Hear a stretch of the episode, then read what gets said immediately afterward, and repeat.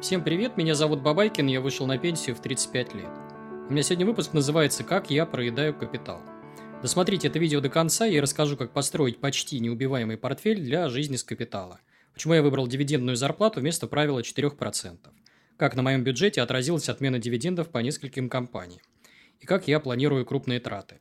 Для начала небольшой дисклеймер. Я ни в коем случае не претендую на истину в последней инстанции. Просто делюсь опытом опытом человека, который четвертый год живет с капитала. А сейчас вижу в сети очень много теорий, графиков, таблиц. Инвесторы э, обожают играть в симуляторы ранних пенсионеров. Но мало у кого есть реальный опыт. И я вот э, собираю этот опыт э, по крупицам, слушаю коллег-пенсионеров. А почему? Потому что их опыт гораздо ценнее математических моделей. Еще я много думаю над своими действиями, постоянно вношу коррективы, записываю, как я себя чувствовал в моменты паники. И вот как раз сегодня я хочу поделиться накопленными знаниями. Первый вопрос, который задает себе инвестор, который хочет э, жить с капитала, как и сколько денег ему выводить? А что ему выбрать? Какую тактику? А, проедать дивидендную зарплату или использовать правило 4%? А для начала давайте вспомним, что такое правило 4%. А, группа энтузиастов э, в 90-х годах, кажется, провело исследование Тринити – они э, изучали портфели инвесторов и смотрели, как они себя ведут в разные отрезки времени э, с учетом там разных классов активов и так далее. Вся суть правила 4% сводится к тому, что инвестор накапливает 25 годовых расходов. А далее он может смело выходить на пенсию. Почему? Потому что математические модели показывают, что если отщипывать от капитала по 4%, то он э, не будет уменьшаться со временем. А, исследования проводились с тех пор еще несколько раз – и в цифру внесли коррективу. То есть сейчас я уже вижу статьи, в которых говорится, что 4% это слишком оптимистичная цифра, нужно скорее полагаться на более скромную цифру в 3%, то есть откусывать по 3%. А как я трактую правило 4%? Это ни в коем случае не гарантированная ставка изъятия. То есть здесь гарантии нет и быть не может. Но инвесторам нужен какой-то простой ориентир, понятный. И вот э, я считаю, что вот э, инвесторы должны рассуждать следующим образом. При изъятии там, 3, там, 3,5 или 4%, возможно, мы сможем покрывать наши потребности до конца жизни. Но, э, естественно, все может пойти по-другому. На досуге я много думал о том, а как вообще появилось правило 4%. А впервые я о нем услышал всего несколько лет назад. И мне кажется, что э, американские рантье э, там, 25 или 30 лет назад мыслили совершенно по-другому. А, Мое субъективное мнение, а, американские ранние пенсионеры вывели это правило скорее вынужденно, то есть подогнали ответ под условия задачи. А почему я так думаю? Ну вот смотрите, у них последние годы сильно поменялся механизм распределения прибыли внутри компаний. Помимо привычных дивидендов, компании стали делать так называемые байбеки, то есть э, выкупать свои же э, акции с рынка и э, уводить их с рынка. Многие продвинутые в кавычках компании все деньги, всю прибыль вкладывали в рост и э, далее э, обещали, что этот рост обязательно отразится на котировках. Ну и, конечно, правила игры сильно поменяли регуляторы, финансовые регуляторы. Мы видели гравитацию процентных ставок, мы видели КУЕ, количественное смягчение, мы видели байбеки и куча-куча разных факторов. Здесь я не буду определять какую-то первостепенную причину, экономистам виднее. Важно понимать последствия. А последствия у нас следующие – котировки акций сильно раздулись. Э, и дивидендная доходность большинства бумаг снизилась там, до 1-2%. У некоторых бумаг там 0,5%. Э, и на э, вот эти вот денежные потоки просто стало невозможно жить. Что должен был делать рядовой инвестор? Он видел, что его корова начала давать молока все меньше и меньше, и при этом она росла в весе. Ему приходит, естественно, в голову замечательная идея о том, что а давай-ка я буду от этой коровы отщипывать просто по кусочку и на это жить. Мне такой подход казался странным, противоестественным. Я сделал ставку на доходную стратегию, то есть на э, получение постоянных, э, понятных денежных потоков. А почему я выбираю денежный поток?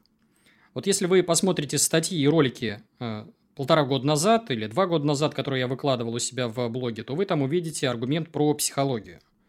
А, то есть я там рассуждал так, что мне психологически неудобно – проедать, вот э, отщипывать у коровы кусочек. А я понимал, что математики за этим, конечно, нет. То есть цифры показывают, что э, нет никакой разницы, как я буду забирать деньги из капитала за счет э, прироста тела, либо за счет денежных потоков. Э, но э, психологически я отдавал себе отчет, что проедать денежный поток в разы проще. Сейчас мы это видим. Мы наблюдаем у всех инвесторов. То есть инвесторы столкнулись с тем, что их портфели сильно похудели. У кого-то там на 25%, у кого-то на 30%, у кого-то даже больше. И откусывать от похудевших портфелей стало э, больнее и страшнее. Это уже явление все наблюдают. Но в текущих реалиях, вот в 2022 году к психологии добавились и объективные обстоятельства – то есть большинство инвесторов узнали, что помимо каких-то рыночных рисков, там, волатильности или еще чего-то, оказывается, есть э, риск контрагента, и он в разы страшнее ценовых колебаний. Весной 2022 года я стал задавать себе вопросы. Вот, допустим, биржу закрыли не на один месяц, а на несколько месяцев. Как мне отщипывать кусочек от э, моей коровы? А, или я хочу получать э, деньги не только за счет акций и облигаций, но, например, за счет недвижимости. Объясните мне, как мне отщипнуть кусочек от реальной физической недвижимости. Здесь у нас есть только рента, только вот живой э, денежный поток. И вот как-то по-другому, наверное, здесь э, капитал нельзя получить, если, конечно, не играть в купи-продайку. Допустим, я хочу инвестировать не только в бумажные активы, но и в реальные, физические. Например, э, хочу приобрести доли в малых бизнесах. Как мне там отчипывать по кусочкам? Совершенно непонятно.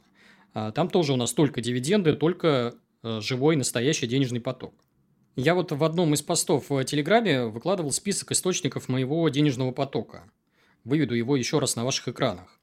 Это дивиденды, купоны, рента, проценты по вкладам, роялти, э, книга, налоговые вычеты, рекламные доходы, э, консультации по бизнесу для моих друзей. То есть 8 источников денежного потока. Это разные по своей природе источники. Ведут они себя совершенно по-разному. Тут э, вообще нет э, корреляции, она отсутствует. А ведь именно отсутствие корреляции любят многие инвесторы. То есть, вот обратите внимание на список. Роялти э, с книги никак не связаны с тем, что там э, отменили дивиденды по «Газпрому», или рента в магазинах «Пятерочка» никак не связана с налоговыми вычетами. А, кроме того, мне э, здесь гораздо проще контролировать мои поступления. За счет чего? А, давайте покажу на примере. Допустим, я акции беру поштучно. То есть вместо обещания одного единственного дяди эмитента ETF, индексного провайдера, я покупаю обещания разных дядь. И такая конструкция мне кажется более устойчивой, чем вера в вечный рост и обещание одной, э, пусть и крупной корпорации, например, Vanguard, BlackRock и так далее. А еще вот что я вижу. Я вижу, что адепты правила 4% не брезгуют фиксированным доходом. Он им очень нравится. А, допустим, я смотрю блоги американских инвесторов, ранних пенсионеров, и вижу, что у многих из них есть э, дома или квартиры, они их сдают посуточно или помесячно. А, почти у всех инвесторов есть депозиты, и они получают фиксированный доход. А, кто-то добирает в портфель банды, то есть облигации, тоже получает фиксированный доход. Я считаю, что мои коллеги делают абсолютно правильно. Нет никакой нужды быть догматами, когда вы живете с капитала. Кто-то, наверное, подумает, что я э, кидаю камень в огород индексных инвесторов. Это заблуждение. Почему? Потому что мне очень нравилась индексная стратегия. Я вот признаюсь, что э, буквально еще полгода назад я серьезно задумывался о том, чтобы перейти на нее. Почему? Потому что она выглядела очень удобной, самый удобный, самый простой и понятный, но удобство, как оказалось, не самое важное. Важна еще и безопасность. И вот э, в 2022 году я извлек несколько для себя уроков и скорректировал свое мнение – ну, первое, к чему я пришел, это сокращать цепочки контрагентов до минимума, чтобы между мной и денежным потоком было как можно меньше каких-то посторонних дядь. А по этой же причине я на ближайшие годы отказался от э, любых ETF. Тоже потому, что в цепочке присутствует не всегда понятный для меня дядя. А в ближайшие годы э, я откажусь от глобальной диверсификации, э, то есть буду инвестировать в рамках дружественных э, для россиян зон влияния. То есть, в первую очередь, это, конечно, Россия. И краем глаза можно посматривать на Китай и Индию. Но подчеркну только краем глаза пока. То есть, я присматриваюсь, но это не значит, что я в ближайшее время в эти регионы начну инвестировать. Теперь давайте поговорим про глобальную диверсификацию. А, вот э, симуляторы ранних пенсионеров и вообще вот эти вот все модели по изъятию капитала показывают, что ставка вот 4% э, срабатывает не во всех странах. Речь идет о странах, которые столкнулись с большими катаклизмами – войны, эпидемии, депрессии и так далее. И вот я приведу здесь э, картинку из статьи «Как работает правило 4% в разных странах». Ссылку на эту статью я оставлю в описании. Картинка замечательная. А, я здесь э, обращу ваше внимание на колонку «Худший кейс». То есть она показывает следующее, что инвестор, который решил жить с капитала, вышел на пенсию в худший для страны год. И сколько ему удалось в этом случае продержаться и пожить с капитала. Ну, то есть, видим наверху страны, такие как Канада, США, там по 29-28 лет. И э, вот здесь обратите внимание на э, три нижних строчки. Это Италия, Япония и Австрия. Ну, возьмем ту же Австрию, да, последнее место. А, у Австрии была достаточно непростая судьба, то есть на долю этой страны выпало две мировые войны, причем поражение в них, плюс э, гиперинфляция. То есть их вот прям сильно задело. А, и э, как рассуждают э, инвесторы, да, которые хотят жить с капитала? Они говорят, ну, вот здесь есть решение, это страновая диверсификация. Получать денежные потоки из разных стран за счет там, как, тех же индексных фондов. Да? На бумаге это выглядит красиво. Но историки тех лет, инвесторы середины 20 века, граждане Японии, Германии, там, да той же Франции просто посмеялись бы над этим решением. Почему? Потому что глобальная диверсификация сработала бы только если инвестор отказался на стороне победителя. А, причем победителя с капиталистической системой, потому что если бы в стране был коммунизм, наверное, у него вообще бы ничего не получилось с инвестированием. А еще желательно, чтобы капиталы были в стране, которая бы не воевала. Я смотрю на совокупность этих факторов и понимаю, что это какая-то самонадеянность, да? А, слишком много факторов должно совпасть. И э, это вот тот самый сценарий огненной реки, про который я говорю, который обрушает, обнуляет наши капиталы. То есть, что такое огненная река? Это событие низкой вероятности, э, при наступлении которого у нас нет никаких шансов сохранить наши инвестиции и сбережения. И вот огненные реки разрушают планы любого инвестора-пенсионера. Речи о жизни с капитала уже быть не может. Перед инвестором стоит какая-то уже другая задача, например, выжить любой ценой и потом в мирное время попытаться восстановиться. А что у нас с Россией? Ну, э, исторических цифр у нас очень мало, рынок достаточно незрелый, ему всего 25 лет, или даже меньше скорее. Я здесь приведу э, табличку Александра Елисеева, он ведет блог э, Фининдия, э, ссылка будет в описании, обязательно подписывайтесь, замечательный блог. И вот он моделировал таблички, у него получилось, что если, например, вы по правилу 4% выходили бы на пенсию, к примеру, там, в 2003, 2004, 2005 году, то все у вас с капиталом было бы хорошо. Но были и достаточно опасные годы, 2006 э, год и, в первую очередь, 2007 год, где правило 4% показало бы себя уже гораздо хуже. Да? У меня вот э, по какому-то совпадению получилось забирать те самые 3-4% только за счет э, фиксированных доходов, то есть за счет дивиденды, купонов и ренты. То есть, вот как у меня было. Я получаю на счет определенную сумму, половину проедаю, половину э, реинвестирую обратно. И вот как раз эта сумма была на уровне вот 3-4%, э, та сумма, которую я непосредственно проедал. И вот здесь я хочу обратить ваше внимание на фактор, который гораздо важнее, чем вот непосредственно ставка изъятия. То есть э, э, этот фактор называется риск последовательности доходности. Суть этого фактора сводится к следующему. Чем ближе к хаям рынка мы будем выходить на пенсию, тем сильнее вот этот вот фактор будет работать против нас.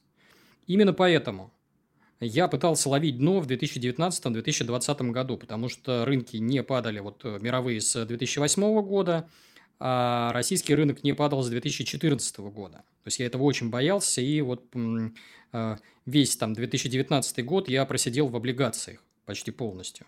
У меня было очень мало акций. Именно поэтому я не докупал акции весной и летом 2022 года.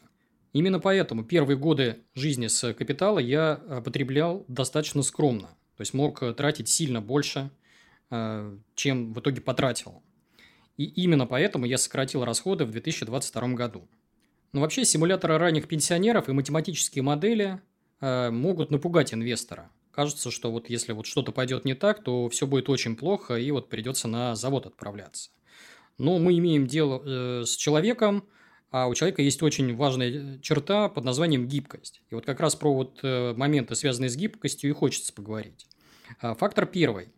А, подушка безопасности. Я считаю, что она очень сильно а, э, помогает в периоды вот э, паники, кризисов, рецессии и так далее. То есть э, сбережение очень сильно сглаживает эффект от э, риска последовательности доходности.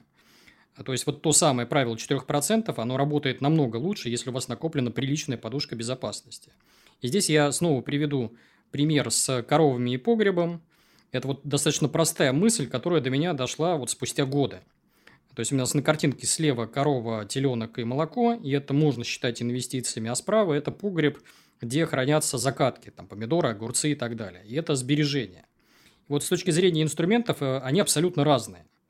То есть вот как должен рассуждать э, инвестор, э, который попал в такой кризисный период, в период турбулентности.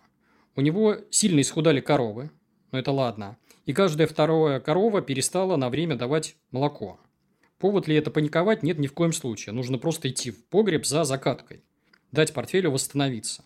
Следующий момент, который позволяет быть намного гибче, это жадность. Точнее, работа с собственной жадностью. Вот представьте себе, а, если бы мой портфель полностью состоял только из акций. С учетом вот текущих реалий, а, денежный поток стал бы в 2-2,5 раза меньше, чем он был в прошлом году.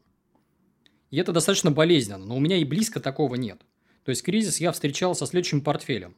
Облигации у меня было 16%, короткий ОФЗ. Э, акции был это 66%, и коммерческая недвижимость 18%. Плюс была подушка на черный день размером в несколько миллионов рублей. Она, во-первых, тоже давала копеечку, а во-вторых, я мог просто даже на эти деньги жить, даже с учетом того, а, если бы лишился вот всех денежных потоков и от акций, и от облигаций, и от коммерческой недвижимости. Теперь давайте взглянем на табличку и посмотрим, а как пострадал мой бюджет с учетом текущих реалий, с учетом отмены дивидендов у многих компаний. И вот э, смотрим на статистику и видим, что не сильно-то он и пострадал. А, да, было страшно в голове, но цифры сейчас мне показывают, что полет нормальный.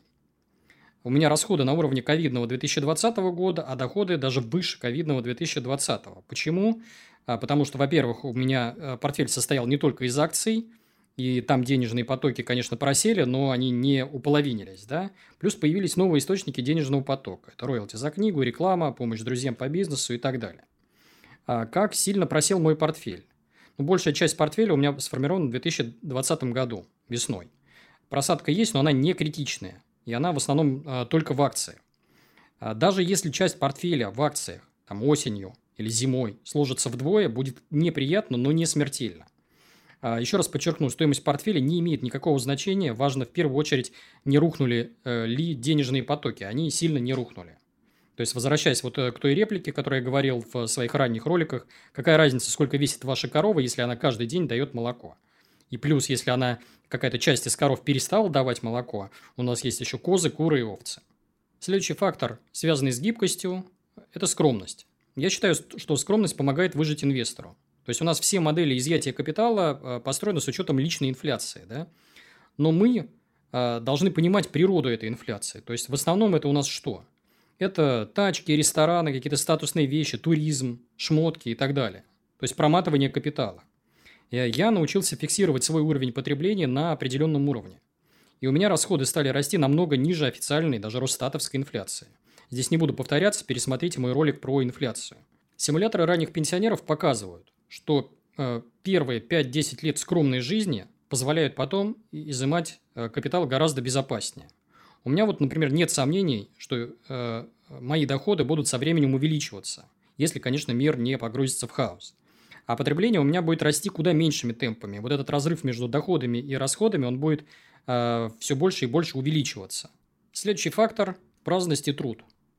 Э, некоторые инвесторы мне напоминают девушку из сельской местности, которая отправилась покорять большой город, и у нее там не все получилось, денег на жизнь уже не хватает, но ей очень стыдно возвращаться домой в родную деревню.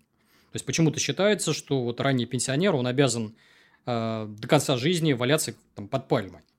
А, я считаю, что это глупость. Почему? Потому что капитал нас ни к чему не обязывает. Он не будет показывать на вас пальцем и говорить, а, у тебя там не все получилось, ай-яй-яй. А, мы с вами отказываемся от работы 5-2 по 12 часов в сутки, но у нас совершенно нет никаких обязательств отказываться от э, вообще любого труда. Особенно если этот труд приносит удовольствие. А, и вот я считаю, что любой труд делает правило 4% неубиваемым. То есть, если у вас что-то пошло не так, если проседают доходы, пожалуйста, у вас всегда есть возможность выйти там на полставки и работать. У американских пенсионеров есть даже такой термин «бариста fire». То есть, когда человек э, работает там, не знаю, 2-3 раза в неделю, э, получает какую-то небольшую копеечку и частично покрывает за счет своего труда э, свои расходы. А вот я, например, по себе сужу, то есть я продолжаю регулярно помогать друзьям советами по бизнесу. Это интеллектуальный труд, и он приносит мне удовольствие, никаких сложностей, и близко нет вот графика 5.2. И я совершенно не стесняюсь брать за это копеечку и немножко вот покрывать свои расходы. Давайте поговорим про интервальное финансовое голодание. Что это вообще такое? А, у меня в гостях был инвестор Артем Крумпан. Э, посмотрите ролик э, в архиве, а ссылку приведу в описании и в подсказках. И вот э, он мне в интервью рассказал о методе Гайтона Клингера про гибкое проедание. Суть этого метода сводится к тому, что вы определяете для себя коридор, рамках которого может колебаться ваша ставка изъятия. Условно там мы в сытые годы вынимаем 4% от капитала, в голодные годы 2%. А, я дошел до этого же метода интуитивно. Понимал, что у нас есть урожайные годы, есть неурожайные годы, и, наверное, в сытые годы можно чуть побольше изымать, а в голодные годы чуть поменьше. То есть э, исходя из этого, в том же 2022 году я принимаю решение э, немножко сократить свои расходы на 20%, э, чтобы вот сгладить вот свой уровень потребления в будущем. И сделал я это заранее. Следующая идея про медленное проедание капитала. А, я прочитал статью Ника Маджули, перевел ее для вас, ссылку опять же оставлю в описании. Вот там был а, такой вопрос. Допустим, человек выходит на пенсию и решает использовать правило 4% для покрытия своих нужд. И, и вот как и когда ему вынимать деньги из портфеля. То есть можно вынимать, к примеру, в январе в начале года, и, э, или второй вариант э, в течение всего года вынимать по необходимости, например, раз в квартал. То есть какая из этих тактик приведет к лучшим результатам в долгосрочной перспективе. И вот там цифры показывают, что небольшой выигрыш показывает второй вариант. Я пошел по схожему пути, то есть мне падает э, приличная сумма обычно летом, да, когда разгар дивидендного сезона, я кладу эту сумму на депозит, либо покупаю ультракороткие УФЗ, то есть до года, и вот держу вот этот вот э, транш, э, соответственно, с, и получаю процентик небольшой, да. То есть я заставляю крупные транши э, снова работать на меня, а вытаскиваю уже вот из этой кубышки порциями, там, раз в месяц. И у меня получается так, что вот сама кубышка, она дает процент на процент, то есть это лишние там 15, 20, 30 тысяч рублей каждый месяц просто из ничего. Следующая мысль. Э, подписчики периодически в комментариях спрашивают меня о том, как я планирую крупные траты. И вот я посмотрел бюджет за последние несколько лет и пришел к выводу, что у меня крупных трат-то как таковых нет. То есть у меня нет покупок больше, чем на 200, может быть, 250-300 тысяч рублей. То есть что это может быть за покупка? Личный автомобиль, я от него отказался – снимал про это отдельный ролик. Какие-то дорогие путешествия, а, я научился путешествовать за копейки, тоже снимал про это ролик. Э, что еще остается вот из крупного? Это какие-то нежданчики, да, к примеру, болезни, э, там, болезни близких или что-то личное, да. И вот э, в этой ситуации спасает подушка на черный день. А, я определил размер этого нежданчика. Это либо годы жизни, то есть мне должно хватать денег на там, год может быть, полтора, может быть, два года жизни, да, либо какие-то нежданчики, связанные со здоровьем. И, и я э, а, прикидывал, какая сумма денег мне понадобится вот в, в случае, если вот такой нежданчик реализуется, да. А мы уже, вот наша семья столкнулась со всеми возможными вариантами, и вот, например, там лечение мамы, онкология, да, тяжелейшая форма, да, вот там страшный диагноз, мы за все время потратили более полутора миллионов рублей. А, к примеру, еще один из наших знакомых делал операцию на сердце, и там сумма была в районе 350 тысяч рублей. То есть текущая подушка, которая у меня накоплена, все эти расходы покрывает. А, при этом я не исключаю, что на старости лет психану, и мне, например, понадобится купить дом, какое-нибудь родовое гнездо. Или там купить машину и отправиться на ней там в путешествие. Пожалуйста, я просто приду и вытащу из капитала необходимую мне сумму и пойду просто вот куплю то, что мне нужно. Отдельно хочется поговорить про валюту изъятия. Я предпочитаю рублевый денежный поток. Почему? Потому что я говорил, что живу в России, мне здесь очень нравится, никуда переезжать не планирую. А, поэтому у меня рубли и еще раз рубли. Мне не хочется брать на себя какие-то дополнительные валютные риски. Представьте себе, э, что у меня была бы там, часть капитала в долларовых инструментах, и потом курс улетает с 80 до 50. Мне было бы не очень комфортно. При этом я понимаю, что если у нас вот такие явления, как, например, инфляция, там, девальвация, она при, прекрасно покрывается тем, что э, у меня в портфеле есть э, активы, которые от этого защищают. Э, при этом обратите внимание, то есть, если бы я сейчас жил в другой стране, к примеру, в долларовой зоне, либо был бы кочевником, да, то есть перемещался из одной страны в другую, то у меня тактика была бы уже другой. То есть мой портфель был бы перекошен в сторону долларовых, скорее, инструментов. Еще один маленький штрих, хочется им поделиться. Я периодически за, э, собой замечаю э, проявление когнитивных э, ошибок. Например, ментальный учет, вот часто со мной рядом. Э, я поймал себя на мысли, что я делю денежные потоки на важные и не очень важные. К примеру, там, прилетает мне налоговый вычет, и я рассуждаю так, что давай я лучше его проем, э, а дивиденды чуть-чуть приберегу. Э, на брокерском счете, не буду оттуда выводить, или капнул мне процент по депозиту, я начну э, его проедать, а там дивиденды приберегу. Да, или пришла денежка от рекламы, лучше ее проем. Я пока не знаю, что с этим делать, э, потому что с точки зрения логики и здравого смысла делить денежные потоки на важные и не очень важные, конечно, нельзя. Вот, тем не менее, наблюдение вот такое. И в завершении хочется поделиться еще одной мыслью – которое меня посетило относительно недавно. То есть, вот у нас считается, что тело капитала с годами не должно усыхать. То есть, капитал не должен таять. Э, и э, ну, я считаю, что это какая-то странная цель, скорее ложная. Почему? Потому что, обратите внимание, мы все смертные. Э, но такое впечатление, что все ранние пенсионеры собрались жить вечно. То есть, для чего эта цель, чтобы капитал не растаял? Представьте себе, что вы инвестор, да, там прожили лет 20 с капитала, у вас сейчас возраст, к примеру, там, не знаю, 65 лет, да, и вы э, отдаете себе отчет, что капитал сильно не растаял. То есть, обязательно ли в этом случае, в возрасте 65 лет или там 70 лет, 75, использовать э, вот эти вот э, э, 4%, да, и не отходить от этой нормы?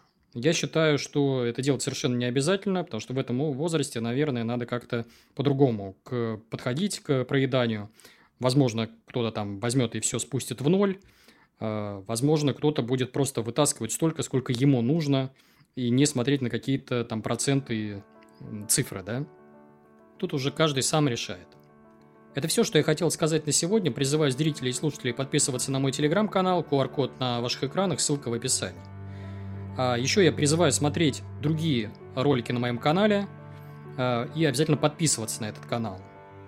А, если вдруг заблокируют YouTube, не переживайте, я весь архив видео заливаю в Дзен и во Вконтакте. Э, ссылка на ваших экранах. Тоже переходите, подписывайтесь, там мы точно не потеряемся. Еще у меня есть две книги. Одна из них называется «На пенсию в 35 лет», вторая «Fuck you money». В книгах я попытался обобщить весь свой опыт, рассказал все, что знаю. Книги написаны максимально доступным языком, проглатываются за один вечер. Стоит копейки, 176 рублей. Есть электронная версия, есть бумажная версия, есть аудиоверсия, ссылки будут в описании. И подкаст. Как вы знаете, YouTube запретил пользователям из России продлять подписку, и теперь э, э, все люди вынуждены ходить с включенными экранами. Для удобства своих подписчиков я заливаю аудиодорожку всех своих выпусков в формате MP3 эм на разные платформы. Если у вас iPhone, то это Apple подкасты, если Google, то Google подкасты, Яндекс Музыка, Litres, то Litel и так далее. У вас есть возможность слушать меня по дороге на работу, домой, в очередях, в пробках, на тренировках и на прогулках. Это все. Надеюсь, выпуск был полезным. С вами был Бабайкин. Всем пока.